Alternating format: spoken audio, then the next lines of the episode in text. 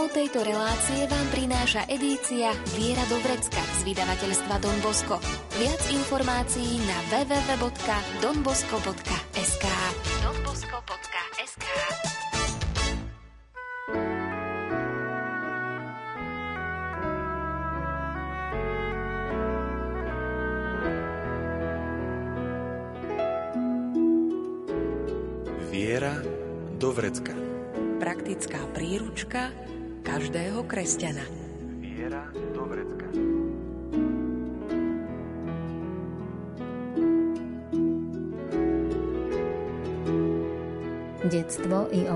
obdobie dospievania boli u svätého Augustína a svätého Tomáša Akvinského odlišné.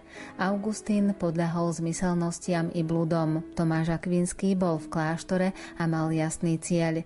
Do životov oboch vstúpil Boh. Ako? A ako im pomohli ich mami a za čo vďačia cirkvi. Viac nám o tom povie Salesián z provinciálnej komunity v Bratislave Don Pavol Grach. Hudbu vyberie Diana Rauchová, o zvukovú stránku sa postará Marek Grimovci a nerušené počúvanie vám praje Andrá Čelková. Thank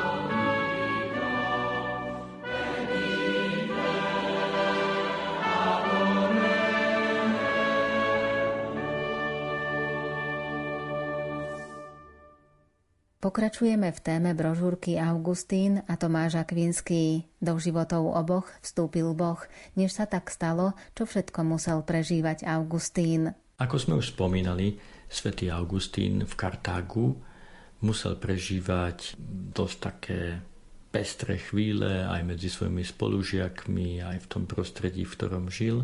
Samozrejme aj v rámci štúdií na to, aby bol dobrým rétorom, literátom, aby sa vzdelal v rímskej gramatike alebo v, rímskych, v rímskej literatúre, musel čítať veľa, veľa tých povestí, bájí a spisov, ktoré neboli vždycky ani veľmi mravné a ani veľmi povzbudivé, tak na to mal tiež takú svoju spomienku, s ktorou si stále žil, ale uprostred tejto situácie musíme povedať, že predsa len aj v tej rímskej kultúre sa pomedzi to všetko vždy, a to platí asi pre každú kultúru, aj pre tú našu, že môže byť veľa všelijakých brakov, môže byť veľa všelijakých vecí, ktoré sa zdajú byť nehodnotné, ale predsa len aj v tej rímskej literatúre našiel Augustín veľmi krásne dielo, ktoré my už dneska nepoznáme, lebo ho poznáme len vlastne prostredníctvom neho.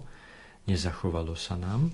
A toto dielo Hortensius, ktoré prečítal, bolo také filozofické dielo od Cicera, veľkého rímskeho spisovateľa. A toto dielo zapálilo v ňom túžbu po pravde, túžbu po tom, aby spoznal pravdu. Teda on tak viac si začal filozoficky hľadať a, a kde si tak stále mal na pozadí aj tú svoju kresťanskú výchovu, ale tu hovorí on sám osobne, že sa zapálil láskou k pravde a že to bolo akési odrazenie sa od dna. Takže nebola to ani písmo sveté, ktoré by ho tak nejako potiahlo a práve táto pohanská filozofická kniha, ktorá mu tak dala také svetlo, aj takú orientáciu aby hľadal ďalej. Môže to byť poučením aj pre nás? To je pre nás také ponaučenie, že naozaj Boh si môže do nášho života poslúžiť všeličím a že nielen v uzavretom našom svete môžeme ako si byť pod vplyvom Božím, ale že aj mnohé veci zo sveta nás môžu ovplyvniť. Aj v dobrom.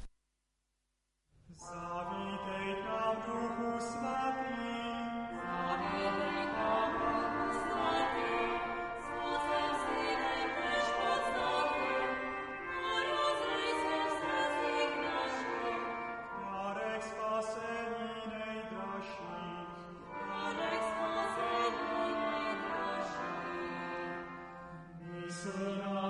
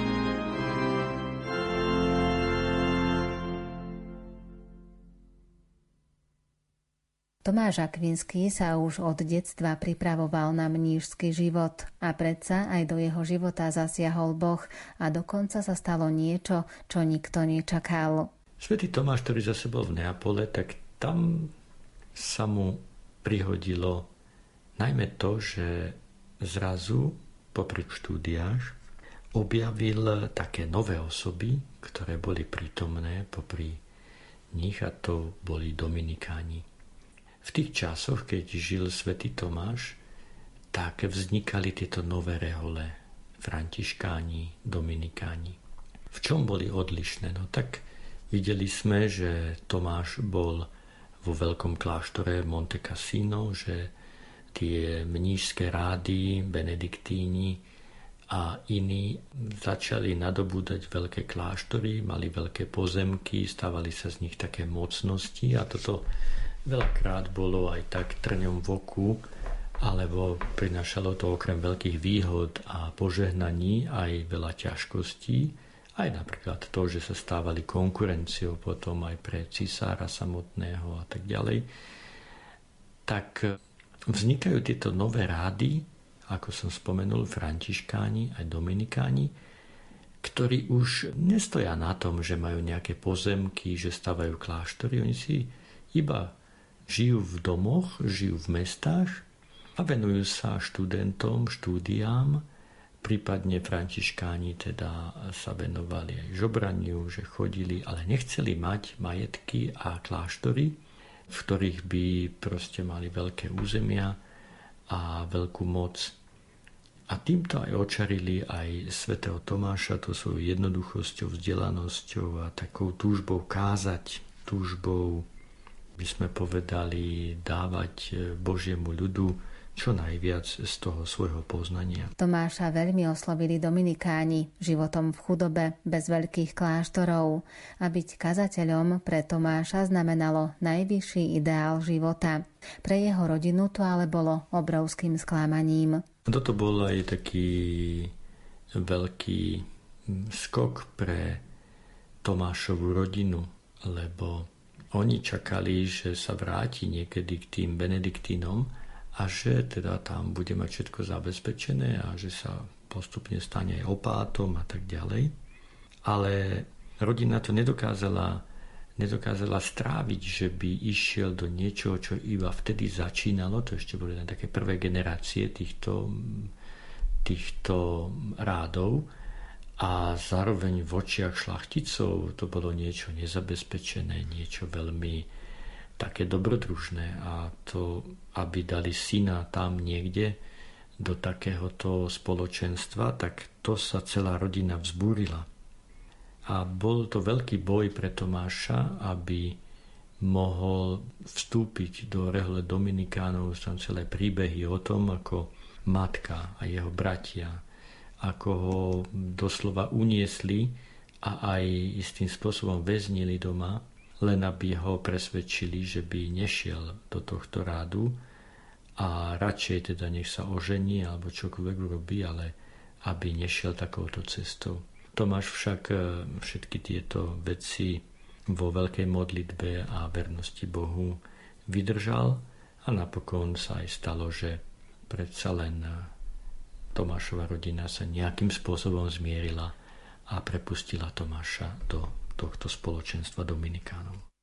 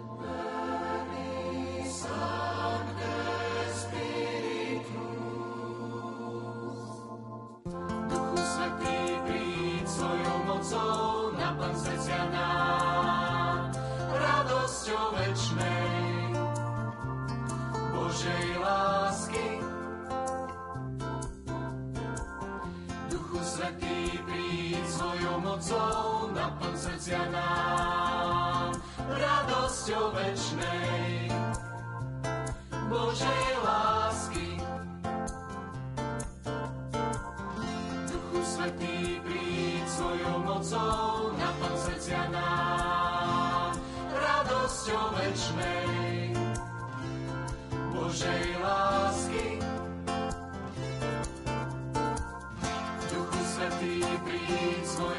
Svojou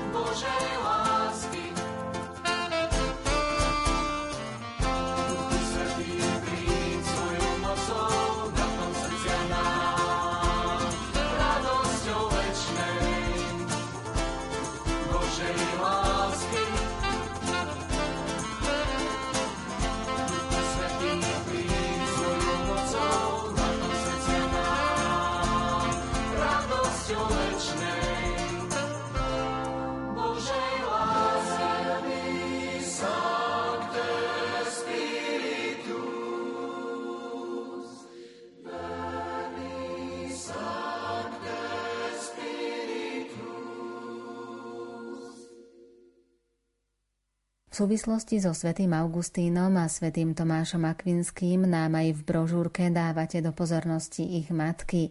Vieme, že mami milujú svoje deti a ich láska býva bezhraničná. Ako matky pomohli týmto dvom osobnostiam? Pri porovnávaní týchto dvoch osobností som si tak všimol, že možno je také zaujímavé porovnať ich matky. Vlastne Augustinova matka je Sveta Monika, ona ako aj Augustín spomína, mala tiež svoje ťažkosti vo svojom živote, ale predsa len bola matkou, ktorá sa veľmi modlila za Augustína, veľmi za neho prosila, aj keď musela s bolesťou vidieť jeho odchod z domu, jeho odchod aj z cirkvy, pretože Augustín potom v Kartágu sa zapletie a pri hľadaní pravdy vstúpi do sekty manichejcov, ktorí sa mu zdajú oveľa, by sme povedali, taký príťažlivejší. A matka zbadala, keď sa aj vrácal občas z tých štúdií, že, že Augustín je už mimo, tak prosí aj biskupa a snaží sa o to, aby sa s ním rozprával, ale Augustín v tých časoch nemal nejakú veľkú chuť o tomto sa rozprávať s niekým. Predsa len Augustín vo svojich vyznaniach priznáva, že bola to jeho mama, ktorá do jeho života vložila lásku ku Kristovi a k jeho menu. To meno totiž, podľa tvojho milosrdenstva, pane, to meno môjho spasiteľa, tvojho syna, moje útle srdce už s materinským mliekom do seba prijalo a si podržalo. A čokoľvek, čo bolo bez tohto mena, i keď to bolo kvetnaté, učené alebo pravdivé, nikdy ma nezaujalo celkom. A keď si všimneme rodinu a najmä mamu svätého Tomáša Akvinského, aká bola jeho mama? Svetý Tomáš podľa tých životopiscov mal zase matku, ktorá bola taká patriarchálna, by sme povedali, pani domu, ktorá rozhodovala a jasne definovala, kadiaľ Tomáš má ísť a čo má robiť. By sme povedali, že tá Augustinová matka mu istým spôsobom aj nútenie musela nechať tú slobodu, kdežto tá Tomášová mama sa stáva aj takým nebezpečenstvom v tej svojej sile a presvedčení, ale aj, aj vo veľkej nábožnosti síce, sa stáva aj takým nebezpečenstvom pre toho Tomáša, pre jeho povolanie. Tak tu máme dva také obrazy zaujímavé, ktoré aj do dnešného sveta nám tak zostávajú, že Niekedy tie deti ako keby musíš nechať, aj keď je to bolestivé, modlíš sa za nich a nevieš to ovplyvniť. A na druhej strane zase môžu byť rodičia a matky energické, riadiace a pritom môžu ísť aj proti tým Božím plánom, že niekedy tá veľká nábožnosť a veľké presvedčenie o tom, že viem, čo presne tie moje deti potrebujú, tak môže byť aj takým nebezpečenstvom pre to povolanie tých detí, tak možno aj toto je taká aktualizácia, možno na zamyslenie, však nie v nejakom automatickom pohľade, ale v takom zamyslení, že ako rôzne boli osudy týchto dvoch osobností, kde tie matky zohrávali veľmi významnú úlohu a niekedy dá sa povedať, že tá nábožnejšia, silnejšia matka aj nebezpečnejšiu úlohu, ktorá mohla Tomáša odviesť od jeho cesty, Našťastie však Božia milosť bola s ním a napokon aj, aj tá matka sa uzmierila s jeho cestou, takže to dobre dopadlo.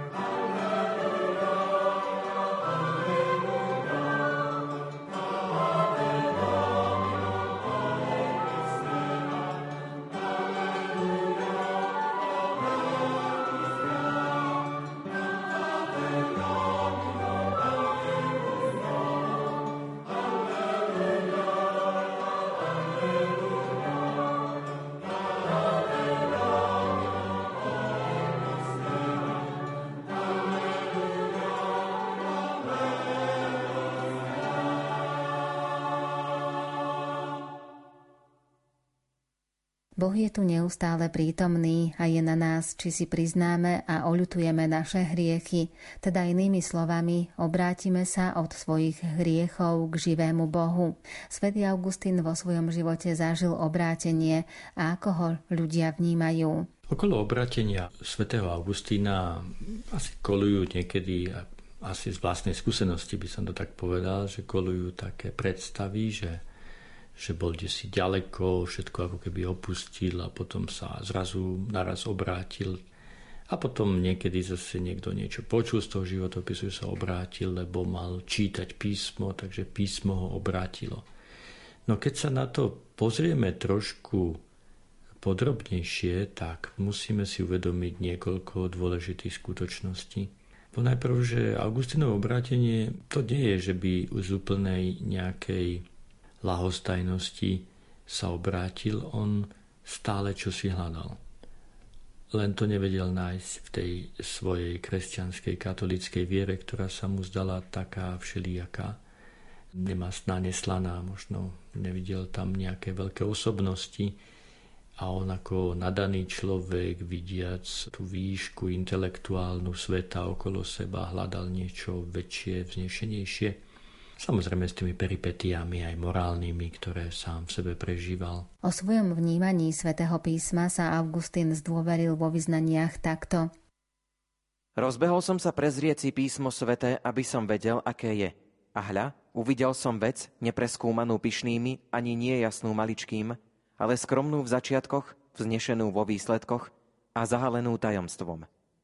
Nebol som však schopný vniknúť do nej alebo skloniť svoju hlavu, aby som nasledoval jej šľapaje. Vtedy, keď som sa začal zapodievať písmom, nezmýšľal som tak ako dnes. Ba videlo sa mi, že písmo si nezaslúži, aby som ho porovnával s hodnotou knihy Cicerónovej. Moja pícha nemohla prísť na chuť jeho prostoty a môj um nemohol vniknúť do jeho hĺbky. Písmo je také, že rastie s maličkými. Mňa však ponižovalo vedomie byť maličkým, preto pýchou nadutý pozdával som sa sám sebe, že som veľký. Ako teda svätý Augustín vnímal písmo? On teda aj čítal písmo, ale písmo vôbec nenadchlo. Ani z hľadiska literárneho, pretože písmo nie je literárny skvost. Je tam zo pár pekných kníž, ale určite sa nemohli rovnať aj tie preklady, čo boli do latinčiny, sa nemohli rovnať tým skvostným dielam rímskej literatúry, ktoré on študoval. A okrem toho v písme našiel aj veľa takých ťažkostí, aj, ktoré si nevedel vysvetliť aj z toho najmä zo starého zákona. A tam v podstate stretol ľudí, stretol tých manichejcov, ktorí mu zrazu očarujúco niektoré veci vysvetlili, ale bludársky, nie katolicky. To znamená, že nie podľa pravej viery apoštolskej, ale vysvetľovali mu to všelijakými skutočnosťami, ktoré oni učili a Augustinovi sa to veľmi zapáčilo.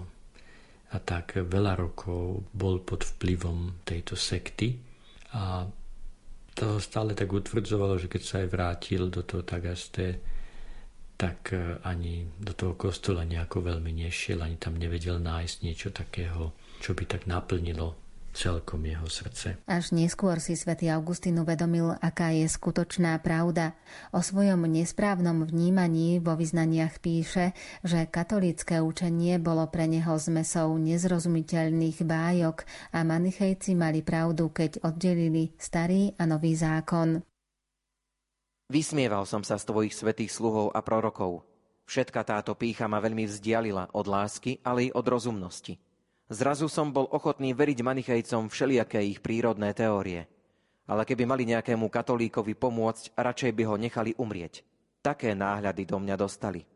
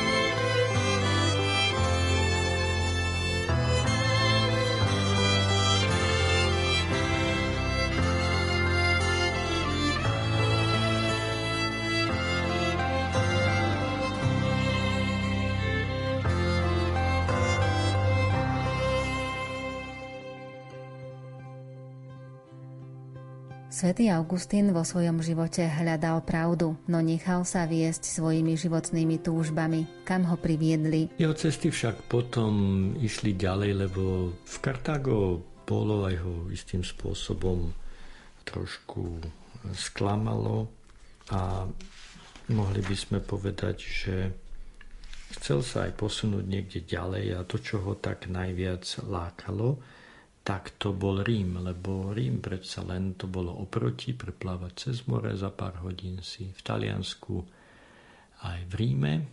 A tam boli ešte iní učitelia, iné školy. No bolo sa tam treba aj nejako živiť, tak Augustín prechádza tam, má tam tiež svoje prvé skúsenosti, nie všetky boli pozitívne, lebo on aj učí študentov, ale mnohí mu aj neplatia, takže zás bol v takej prekárnej situácii, aj takej hmotnej, ale aj v tej duchovnej je stále je v tom otroctve tých manichejcov, ale už začína tak nejako rozmýšľať, hľadať a vnímať, čo s tým svojim životom, kadiaľ ísť ďalej.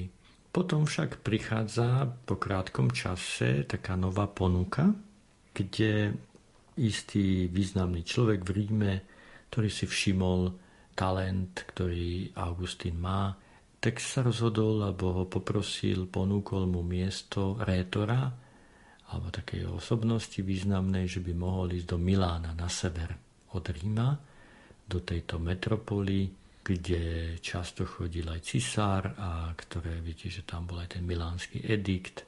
Bolo to teda také prestížne mesto a to, čo zaujímalo týchto pohanov, lebo oni stále, Augustín nebol pokrstený, takže ho považovali za jedného zo seba, tak títo pohania videli, že kresťania majú dosť veľký úspech a aj popularitu. A v Miláne pôsobil ako biskup svätý Ambros, ktorý bol vychýrený rečník. No Augustín so svojím talentom rečníckým bol tak plánovaný z hľadiska týchto pohanských osobností v Ríme, že by išiel tam a robil trošku konkurenciu, aby aj pohanská kultúra sa tam trošku tak nejako presadila. Augustina táto ponuka zaujala, pretože počul o Ambrozovi a samozrejme počúvať dobrého rečníka pre neho ako pre rétora rečníka bolo zaujímavé, preto ho to aj lákalo ísť do toho Milána. V Miláne Augustín začal počúvať kázne svätého Ambróza a ako ho vplyvnili. Svetý Ambróz teda už ako biskup kázal a Augustín chodil na tieto jeho kázne nie kvôli obsahu, ale kvôli tej forme. Chcel počuť, ako ten Ambróz káže a ak používa spôsoby rečnícke a toto všetko by sme povedali začalo tak, že na začiatku sa Augustín zaujímal iba o tieto veci, ale nakoniec dá sa povedať, že tie kázne prenikli aj do jeho srdca.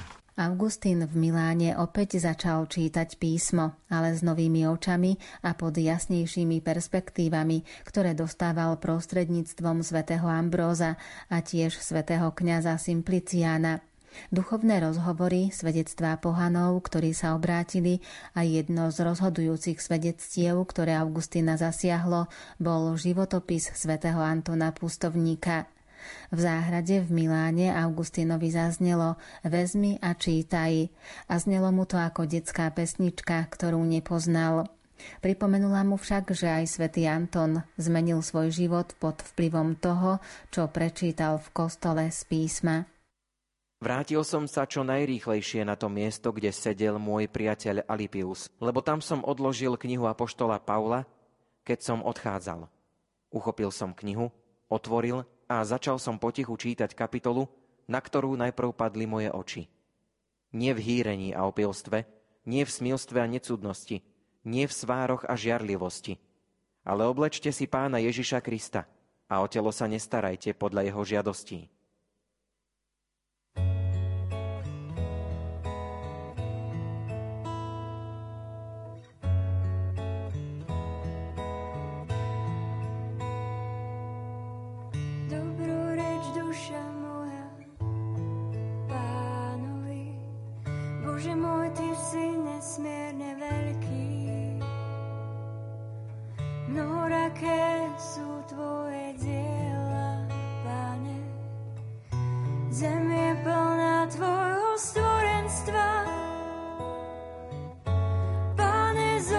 svojho ducha a obnov tvárno zeme. Pane, zošli svojho ducha a obnov tvárno zeme. Odnímaš im dých a hneď hynú a vracajú sa do prachu. Zošleš svojho ducha, sú stvorené, obnovuješ tvárno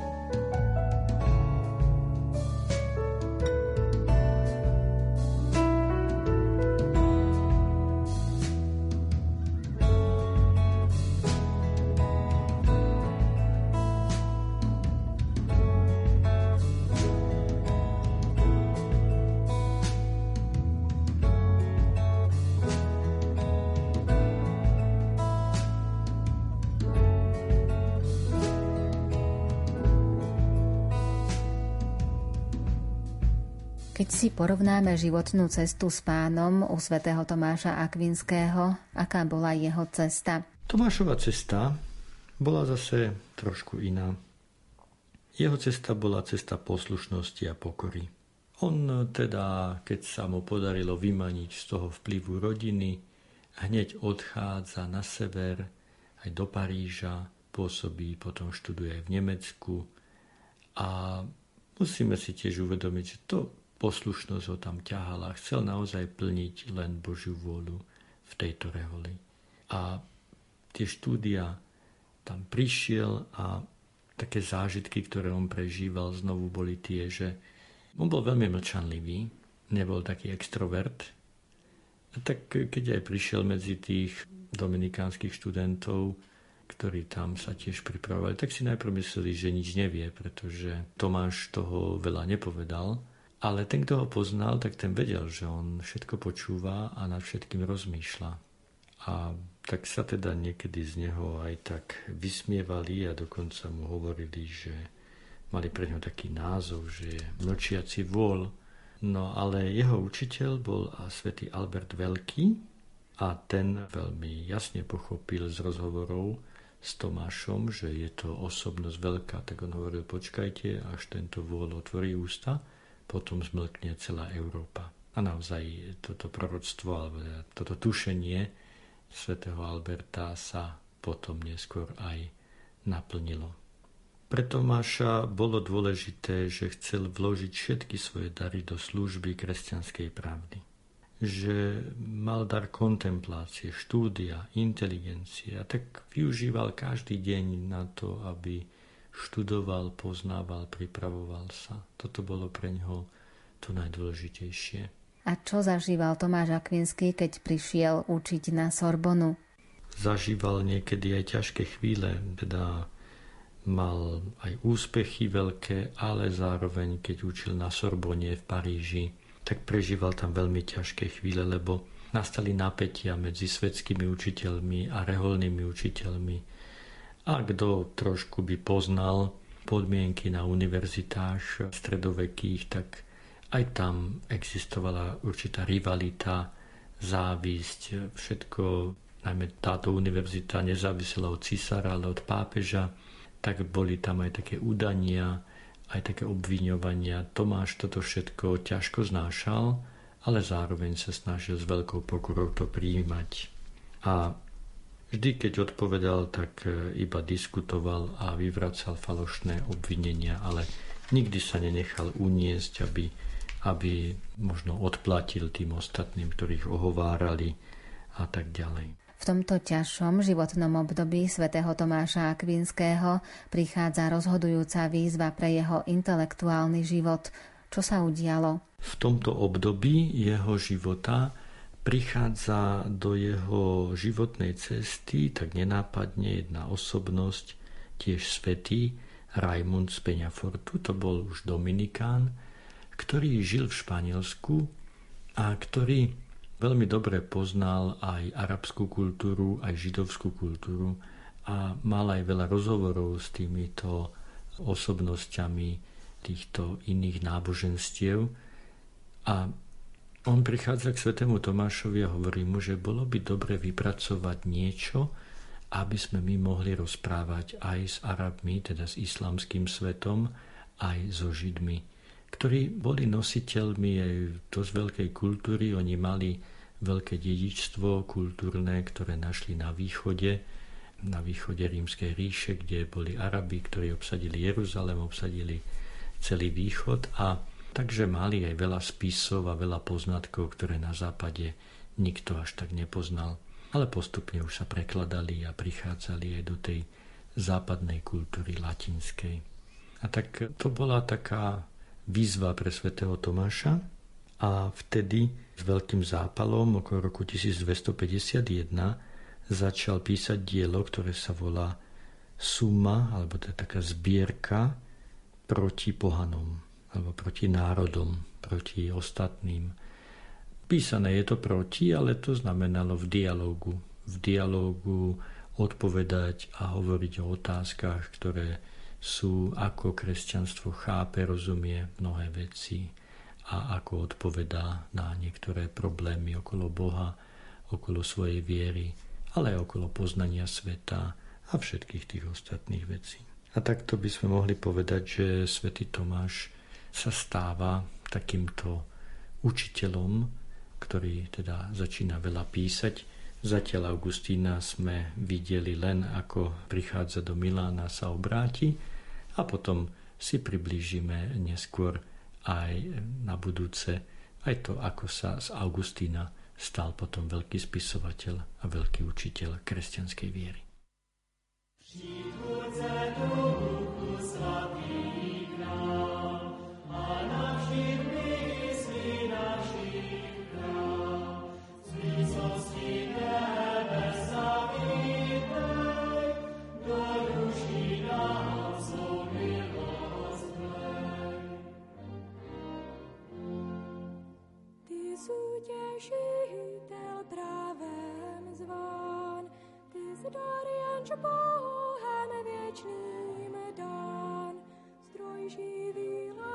lásky plný dech, ty s posvěcením myslí všech. Ty sedmi dárů studnice, prst ocotý si pravice, ty s Bohem přislíbený host, ty dáváš ústu